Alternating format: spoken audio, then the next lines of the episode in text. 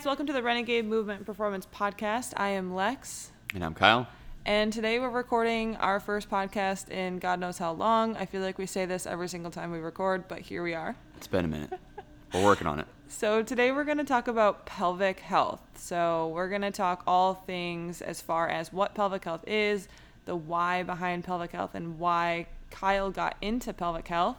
And then we'll talk about how pelvic health can help patients in real time, who we help, what diagnoses Kyle sees, etc. So, without further ado, let's jump into it. Kyle, let's start talking about pelvic health physical therapy. Yeah, so pelvic health, physical therapy, and now there's actually occupational therapists that um, participate as well. But pelvic health physical therapy is just a specialty area of practice within physical therapy where we help folks who have um, challenges related to their pelvic floor.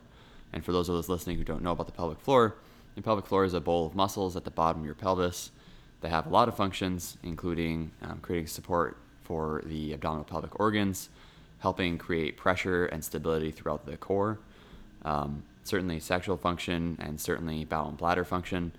Um, and then they do help also with circulatory function as well. Um, and so those are kind of like the five main functions of the pelvic floor. And basically, um, when we're working with folks, again, I always liken it to if I was treating your shoulder, it's a group of muscles and bones and joints and stuff, and nerves and all other things, and we're treating a shoulder. And so it's the same thing, but I always joke like it's just ortho stuff in a cave. Um, which leads me into my next. That's a good segue, I guess, into my yeah, next piece. I was is, like, just going to ask you about that. this is my why. Yeah, right? yeah. Like, why? What? What brought you into pelvic health to begin with, and how do you feel it complemented, or what did you feel was missing for general ortho? Because obviously, you brought in pelvic health after ortho. Yeah. So what happened was, um, even actually when I was a student, but certainly in our time in Alaska when we were practicing, I noticed that there was a gap. Um, and so, you know, a patient with low back or SI joint stuff or you know sciatica stuff in and around like the low back pelvic region, um, you know, hip impingement, things like that. Those type of diagnoses are seemingly orthopedic and very mechanical, musculoskeletal, like have no, nothing to do with pelvic internal type stuff, craziness. Um, but I noticed that those folks would get, you know, most of them would get better. You know, I do, I do a decent job, I think. But um, there were a certain subset of them that got, you know, maybe halfway, three quarters, 80% better. But there's always like a lingering bit that they wouldn't kind of, you know, progress beyond. Um, and so the more and more I thought about it, the more I realized it was probably the bottom part of their core canister, um, an integral part to like deep hip control, like uh, that pelvic floor thing. And basically, in ortho PT, a lot of times we just neglect that. Um, luckily, we had been introduced to that in our um, school like program. We had like one day where a pelvic health therapist came in and talked to us about some of that stuff. So I kind of tangentially was aware of that. Um, so that was kind of on my mind. And then also at the same time, I think largely because it was an underserved area um, as far as healthcare goes, I had a lot of patients sharing like concerns that were more pelvic health specific. Um, you know, things like pain with penetrative intercourse, things like you know urinary incontinence. Um, and again, I knew tangentially like pelvic health PT can help with this, but I am not a pelvic health PT. And so eventually I kind of had enough of like, all right, cool. I want to be able to get my people 100% better, not 70, 80%. And I want to be able to help them with those concerns, not say, oh yeah, like pelvic PT can help, but I'm not one. Um, So you keep saying this whole pelvic health PT and like ortho, and you felt that there was a gap. So can you describe the difference between if you're an ortho PT who practices and does what we call like women's health and a trained pelvic health physical therapist? Because there is a big difference there, and I think it's really important to address what this is and why it's different, and also how it's different from other providers such as like a urogynecologist or an OB and what you do. Yeah, so I'm glad you asked that question. Um, there are kind of in my mind three different, three different types. I shouldn't say tiers.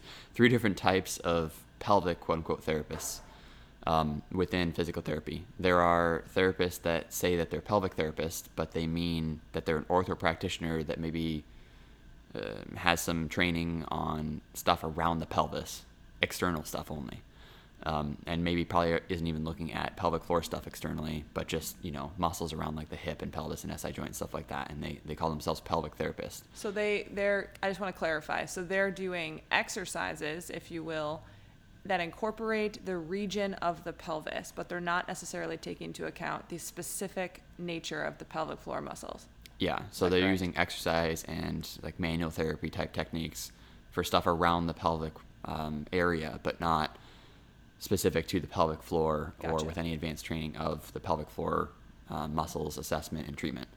Um, and then there's the second kind of uh, category of, of pelvic therapists who do actually practice on the pelvic floor muscles and they might do some internal stuff, but typically their treatment involves more, shall we say, modalities. Um, and so they do a lot of things like uh, biofeedback sensors um, externally with like little pads that almost like are like a TENS unit that t- kind of tell you it's like a surface EMG, so it tells you kind of some feedback on like when your muscles are firing or not. Um, and then they also have internal kind of probes that can can help give feedback as well. Um, or maybe they use just like you know Kegel weight trainers, stuff like that. Like so they do some internal stuff, but they're not really assessing the neuromuscular function of the pelvic floor and then treating it and then incorporating it into um, into movement, into life. And so that brings us to the third group of folks, um, which is, you know, I'm obviously biased, as you can hear in my voice probably, but uh, this is what we do. So we are trained on assessing and um, treating the neuromuscular structures of the pelvic floor, both externally and internally. So around the perineum and inside of the um, vaginal or rectal or both uh, cavities to access the pelvic floor muscles, um, if warranted, if preferred by a patient. So there's a lot of asterisks there because we're not doing internal exams on just everybody, uh, but certainly if it's warranted and the, the patient wants that, um, then then we'll do that. But so again, it's yeah. Let's jump into that next for sure. But I have a question. So obviously, asking rhetorical questions here because I just want to make sure that we address all the things. Um, when it comes to pel- the third group, let's talk about. I feel like because we have developed this practice to be an orthopelvic practice, it's really important to understand that you may have experienced a treatment style in which you remained on the table the entire time. You may have done clamshells, you may have done straight leg raises, whatever you call it, on the table but never really address the standing component, especially if you're an athlete. Like, are you running? Are you squatting? Are you deadlifting? So, so I feel like, can you like, can we elaborate on that a little I, bit and how it's different? I guess Kyle's I like count. jumping at the bit right now. He like wants to just. Ah. yeah, try not to cut you off, but yeah, I, I guess I couldn't count actually this morning. So there's actually four groups, or maybe on that third group that we're talking about that does the internal and they are trained on pelvic muscles and assessment treatment of that, thereof. I guess there's maybe a subgroup, if you will. So yeah, there's certainly um, a subset of my colleagues who treat internally, are trained for that, um, do all the pelvic things. They're true, what I would consider true pelvic health therapists, but largely treat folks on the table. So they'll do manual therapy either internally or externally on the table. They might have them do some exercises like bridges and clamshells and things of that nature. Um, you know, certain stretches and yoga poses and things of that nature, largely on the table or in a relaxed position at least. Um, and largely who don't assess the pelvic floor in standing which for a lot of people can sound intimidating because, all right, cool. Like, first of all, it's a hard, hard enough concept to grasp that a PT is going to be doing internal things. But second, I think in a lot of people's minds anyway. But secondarily, a PT is going to be doing internal things. Okay, cool. That's maybe not so far off from my OB, which there are some differences we'll talk about in a minute. But um, they can kind of grasp that. But then, like, all right, cool. But we're going to be off the table and we're doing pelvic things. I, what what does that look like? But the reason that that's warranted for a lot of folks and can be super helpful is if we think about gravity, when you're laying on your back, it's basically effectively turned off. There's no pressure, there's no weight of your abdominal organs and everything else um, pressing down on the pelvic floor. There's no load bearing on your hips. There's no there's no simulation to reality, right? Like most of the folks that I work with aren't having their symptoms when they're laying flat on their back. S- some exceptions there, obviously, but most of the folks that I work with are having that stress incontinence and involuntary loss of urine when they're running after their kids or when they're jumping or they're doing double unders at the CrossFit box. Or like after a long day, they're having the pressure feeling in the pelvis, etc.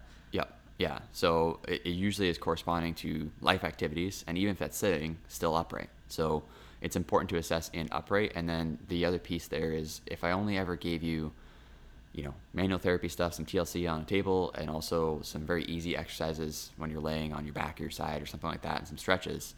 That's great, and it can be a good place to start, but it doesn't approximate, it doesn't close the gap between doing those things and then getting you back to CrossFit or getting you back to running or getting you back to, you know, lifting weights or even just tossing your kids around and playing with your kids because the demand of those activities on your body and more specifically for our case on the pelvic floor is so much different um, and a lot of times greater than the demand that you know a set of bridges or clamshells on a table will place on you.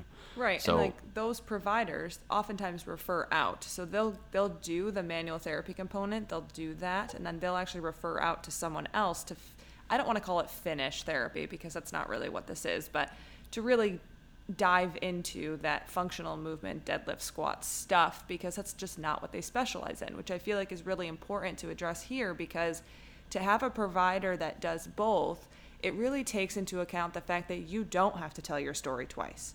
You get to tell your story once, you get to trust someone once. So you get to go through the whole process with one person, which for a lot of people in this healthcare system feels good because you don't have to jump around to different people and hope that you like them and Well, take a guess. And how many people have you already told your story to, right? By the Yeah. time, unfortunately, um, so you can access physical therapy services and pelvic health physical therapy services, direct access, like, hey, I have these challenges. I think pelvic PT can help. Call us up, and, and certainly we can help you.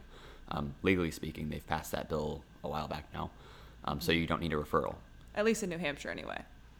Most states have that direct access component, but New Hampshire for sure. Yeah, and so um, unfortunately, though, most people go to like their primary, and then they get referred to specialists, and eventually through the specialists get referred to us, which is maybe how you're listening to this, um, which is great. But uh, my point being, how many times have you told your story to different providers? And so, yeah, I can certainly, like to your point, it certainly can kind of feel hopeless and also annoying to have to keep telling your story. So, um, I think Lex, your point was that we can hear your story and you only have to tell it to one provider, and it's also one provider who knows what we're doing with the internal manual therapy piece and the assessment of the pelvic floor and all that stuff, and also how that translates to your function, squatting, deadlifting, running, Right. jumping, do all the things. Right. Like if you want to equate it to like, I hate saying more bang for your buck, but that's kind of what it is. You're getting a provider who understands the whole system when you're working with Renegade because they're able to blend both that manual and the orthopelvic nature because we understand the squats, the deadlifts, all the things in life demands, and we have expertise in both. Shameless plug. No.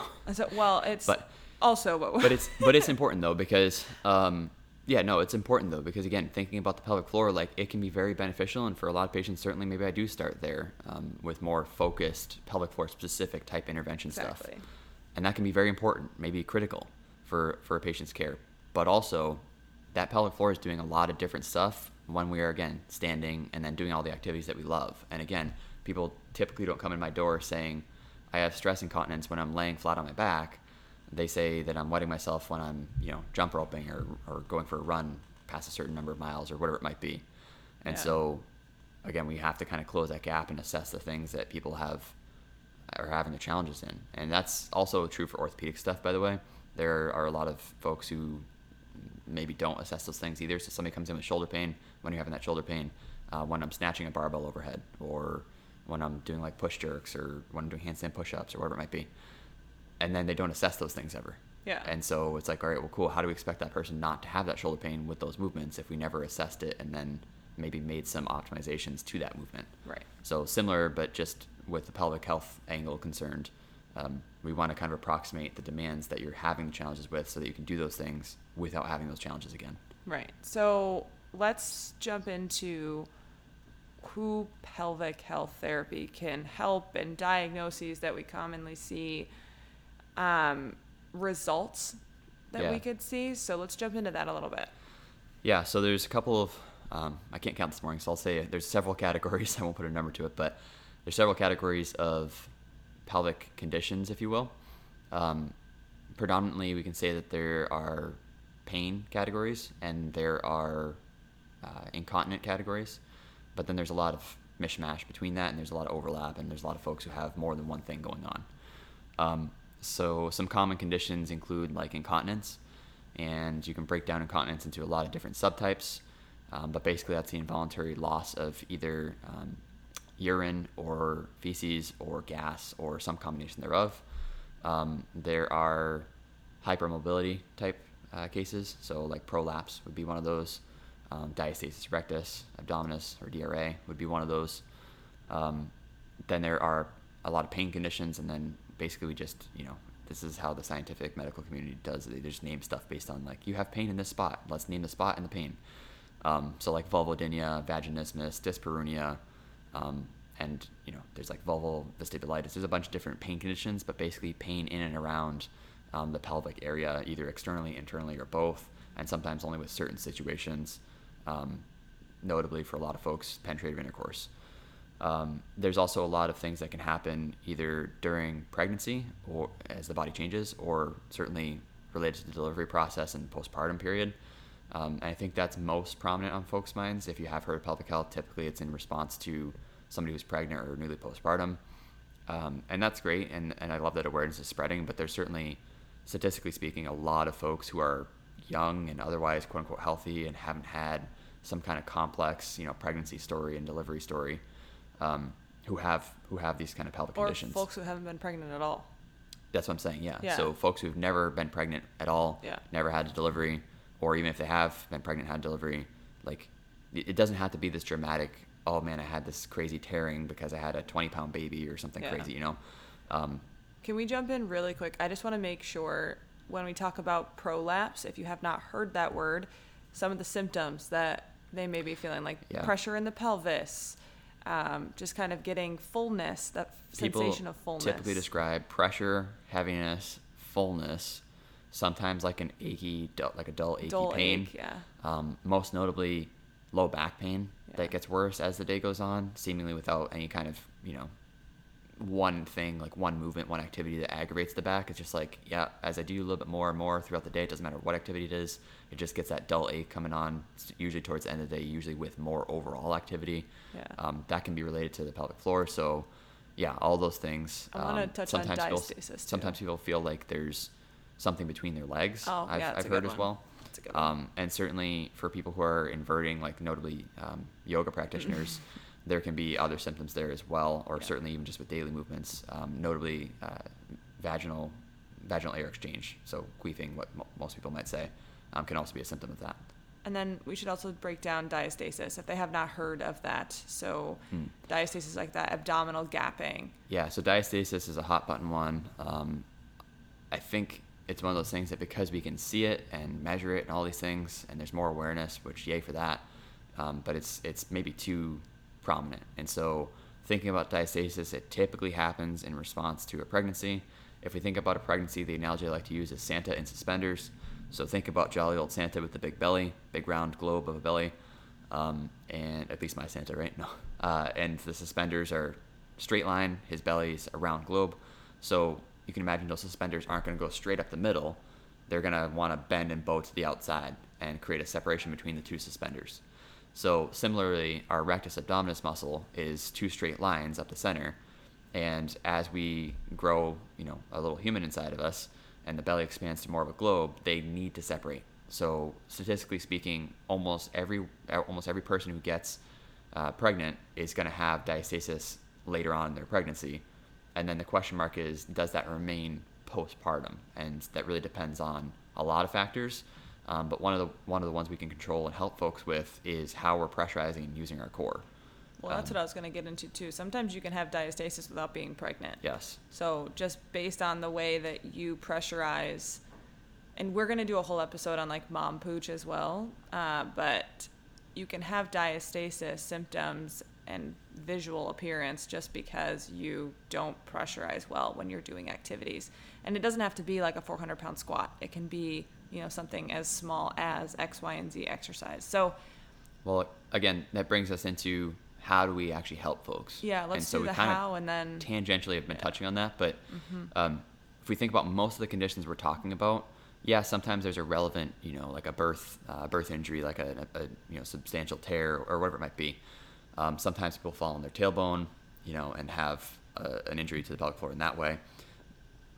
But largely, um, we can say that most of these are stemming from how we're using our body. for Right. certain activities either throughout a day or certain activities you know for our hobbies like like working out and stuff like that um, and so the cool part about that is awesome we can tweak the how then right and so that's how i work with folks is let's look at what you're already doing and make every repetition or you know every minute that you're spending doing the activity whatever it is let's make every rep help you versus contribute to the challenges you're already having um, and again that goes back to what we're talking about closing the gap and approximating demands if you already love doing something we should try to get you back to doing that thing and also tweak it to the point where it actually is helping you versus contributing to the challenges you first came in with in the first place. Well, and that's that's already saying it's individualized. So it's not like everyone comes in and everything is the same and everyone gets the same type of exercises, the same same types of assessments. While everything can be similar, it is always tailored to the person. So I just want to make sure that that's also known that it's not this protocol, if you will. It is very much so tailored to the specific person that comes in. Yeah, and that's the rationale for doing assessments, right? Right. Um, of any kind, but notably, definitely for, for this podcast, internal assessments is assess, don't guess, right? So we don't want to be throwing spaghetti at the wall and seeing what sticks. We want to know exactly what are the challenges that are occurring and where are those occurring and how do we then address them. Yeah. And so um, that's the rationale. Yeah, when we do exams of any of any sort, is figuring out what for you as an individual specifically is contributing to your symptoms, and then we can go ahead and make a plan to kind of work on those. Well, I like to think about that one patient where, who, that you had treated who had right-sided stuff, a lot of right-sided stuff. Oh, so at surf, at face value, you would have assumed, I'm going to use the word assumed here, you would have assumed that her pelvic floor symptoms or challenges would have been on the right side. If you assess the muscles on the right side of the pelvis, that it would have corresponded to the rest of her body. But what ended up happening during that internal exam is was actually the opposite, wasn't it? It was on the left. And nope, yeah. So Yeah. yeah. So person was having all like whole right-sided um, symptoms, mechanically, musculoskeletally, and also pelvic floor wise.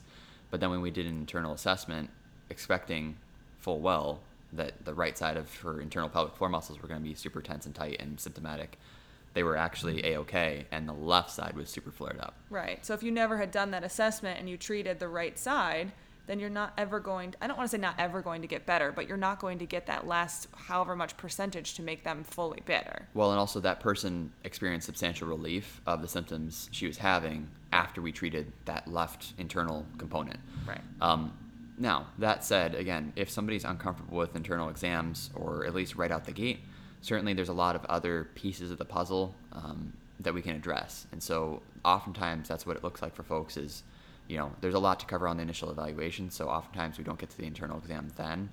Um, and I also kind of prefer that, honestly, for a lot of folks so that they can kind of get to know my face and the space. Um, and, and that way, you know, you can be more comfortable for it on a follow up subsequent visit. Um, but also a lot of people we work on other things first and nail down like core and breathing control and nail down you know optimizing movements that you're doing and then we can come back and revisit and look at the pelvic floor stuff and then tie it back into those movements we just did so really there's a lot of options and i always liken it to like you know as a patient i want you to be driving the car and your hands are on the wheel and i'm just your gps helping guide this process and so with that, just like a GPS, you can reroute me and make the experience kind of whatever you want. And I, I really do try to uh, develop a, a collaborate, um, a collaboration type process where you know you as a patient have input because it's your body, um, it's your time, and I, I think really truly in the human body, our subconscious has an awareness of what do I need to heal, what is going to help me, even if we're not consciously aware of that. And so I try to kind of listen to my patients um, and their wishes and kind of what they prefer as best as I possibly can. Um, obviously, I have recommendations and biases on what might be helpful for you, but um, I try to listen and make it a collaborative process wherever we can. Well, let's be honest. In a system where you don't really have much control anywhere else, it's nice to have some sort of control as a patient in this environment. It's one of the only environments that I've, as a female, going into an office that I feel like I have some sort of control, um, which is a great thing to know. Yeah.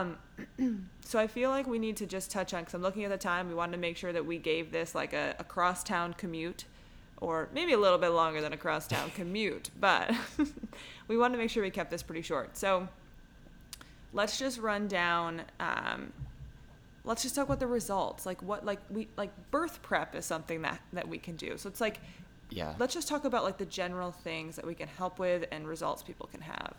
Yeah, so I wanted to, yeah, I'm, I'm glad you bring this up because I wanted to mention Yeah. the biggest thing that I think I can, you know, if I think about what my job is and, and how I actually am helping people, yes, we can look at the minutia and what physically things are, are helping people and, and so on and so forth. But I think largely I'd consider myself a hope dealer. And so I'm helping people see that there is a light, there is a way forward, there is a way to, um, and if you want to say the word recover or improve the symptoms you're having and get back to doing the things you love, that is true for I don't know any individual I've ever met, um, including a specific case. Um, so I had this uh, this woman that came in again. She was actually no pregnancies, no deliveries. Um, I think she was 27, 28 when she first came in. Uh, but so she came in with severe pelvic pain. Um, if you name it, she had it as far as pain syndromes and conditions go, um, to the point where like daily activities would flare it up. Um, not even just you know pelvic specific stuff like you know penetrative intercourse stuff like that. No, uh, that was completely off the table for this person. And like cleaning the windows excessively in her home would flare up her pelvic pain to the point where she had to then rest for like days on end. So super debilitating pain had been present for I don't know I think over a decade. She'd seen other pelvic PTs down in like Florida and across the country as as her and her husband had moved. Um, anyway, it came to me, and that was kind of her backstory. And I think we worked together for like three or four months, and her pelvic pain was completely gone. Um, she actually called up the other day, which is now almost a year later. She's still doing great, um, which is actually cool for me because I usually don't get quite that far of a follow up with people to know that they're still doing great. So that was cool. Um, but yeah, so she called up and she's now living. Uh, well, I shouldn't say, I guess maybe where, but anyway, so she called up and she's doing great and wanted to let me know. And, you know, so something as seemingly hopeless as an, over a decade of severe pelvic pain that was provoked with even like daily, you know, menial tasks can be fully resolved. Right. Um, similarly, I've had a ton of people who have um, a diagnosis of pelvic organ prolapse that have all the symptoms associated with that, and they think they can never go back to lifting and running and doing all the things, and then they're back to doing all the things. Um, I certainly have a lot of folks who come in with incontinence. Um, again, whether that's happening with activity or in response to certain triggers or in response to actually sometimes during intercourse. Um, and, and those folks, all those different types of situations, we've certainly worked with folks and they've, they've had significant or full resolution of those things too. Um, for the pregnancy and postpartum side of things, uh, wow, I've had a lot of people come in for pregnancy wellness, which is great because Like strengthening and whatnot. Yeah. Dur- exercise during pregnancy. Yep, helping improve and optimize your overall and certainly pelvic health in preparation for the marathon that is birth. Right. Um, giving you a lot of education so you can feel in control and empowered for your birth. Right. And then also a lot of education and, and um, ideally follow up visits for the postpartum period so you can recover from that um, as quickly as possible and fully as possible. And again, not be guessing like, do I wait till my six week checkup or can I do stuff before then or whatever else? So, Well, and like all of the the postpartum healing, you can think about it as postpartum healing, but it really does begin before you actually deliver. Because if you're able to optimize core function, you're able to stay strong, be strong, etc. prior to delivery, postpartum is much easier as far as that goes. Yeah, I think there's an awareness of that for like, you know, if you're going to have a, a joint surgery or certainly like a joint replacement, I think Mhm. there's a public awareness of strengthening around that joint as best you can before the surgery is going to optimize your outcome.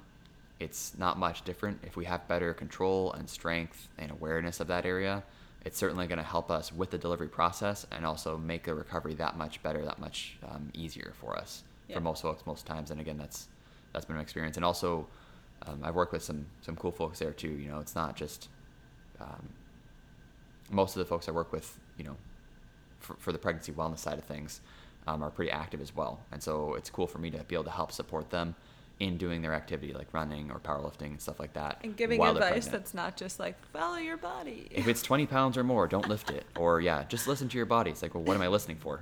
So yeah, helping people identify those things so they can keep doing what they love and, and what's keeping them healthy, um, but also not be overdosing or underdosing or, or any of that. So you can keep doing as much as possible um, to keep you as healthy as possible throughout that pregnancy. And you don't have to give up all the things just because now you're pregnant and everything's off limits.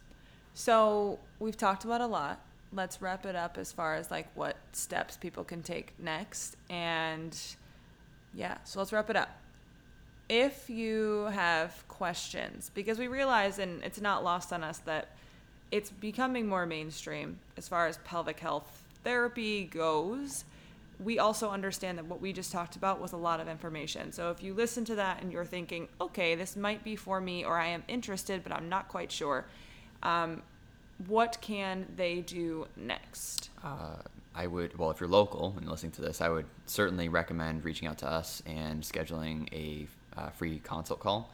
Um, they're about 15 minutes on a phone, just chatting about kind of what's going on and figuring out what's the next best step for you. Um, I actually hold that near and dear to my heart to be able to help people get where they need to go. Because I think largely, again, our, our Western med healthcare system here is, has um, failed a lot of folks. And so um, helping people get the appropriate referral and getting to the person who can most and best help them is kind of near and dear to my heart. And if that's me, that's awesome. But if that's another provider that I know that would be way better suited to help them than me, then by all means, um, I'm happy to, to help people get where they need to go. So the consult calls are a great option because it's it's no risk. It's literally your voice on a phone for like 10, 15 minutes, and I help you kind of determine what your next best steps maybe should be. Um, and to schedule that, you can go right to our website, which is ready, get your pen out, www. dot, and then this is the long website, renegademovementandperformance.com. And all, then, all spelled out. Uh, all spelled out. Um, and you will see a button at the top that just says schedule. So you can schedule a free 15 minute discovery call there. Um, or you can go to renegade.janeapp.com. And that's J A N E app.com. So renegade.janeapp.com. That will bring you right to our scheduling site. So whichever one you prefer. And if you're non-local, yeah. there are a few. In case somebody's listening to this is non-local and is like, I really want pelvic PT. Um, there are a few resources that you can look at online. Um, the first one would be Herman and Wallace. Um, Herman and Wallace. That helps you find like local practitioners near you, right? Yes. So yeah. if you're out in California, um, they have a, a, provider database. There's a few other ones as well. Um, I think notably mypelvicfloormuscles.com uh, has one, and also Pelvic Guru has yeah, one too. Pelvic Guru. And uh, what's the other APTA? Did you say APTA already too? No, I didn't say that one. So APTA Pelvic Health also has a, a database as well of providers, um, and then virtual consults.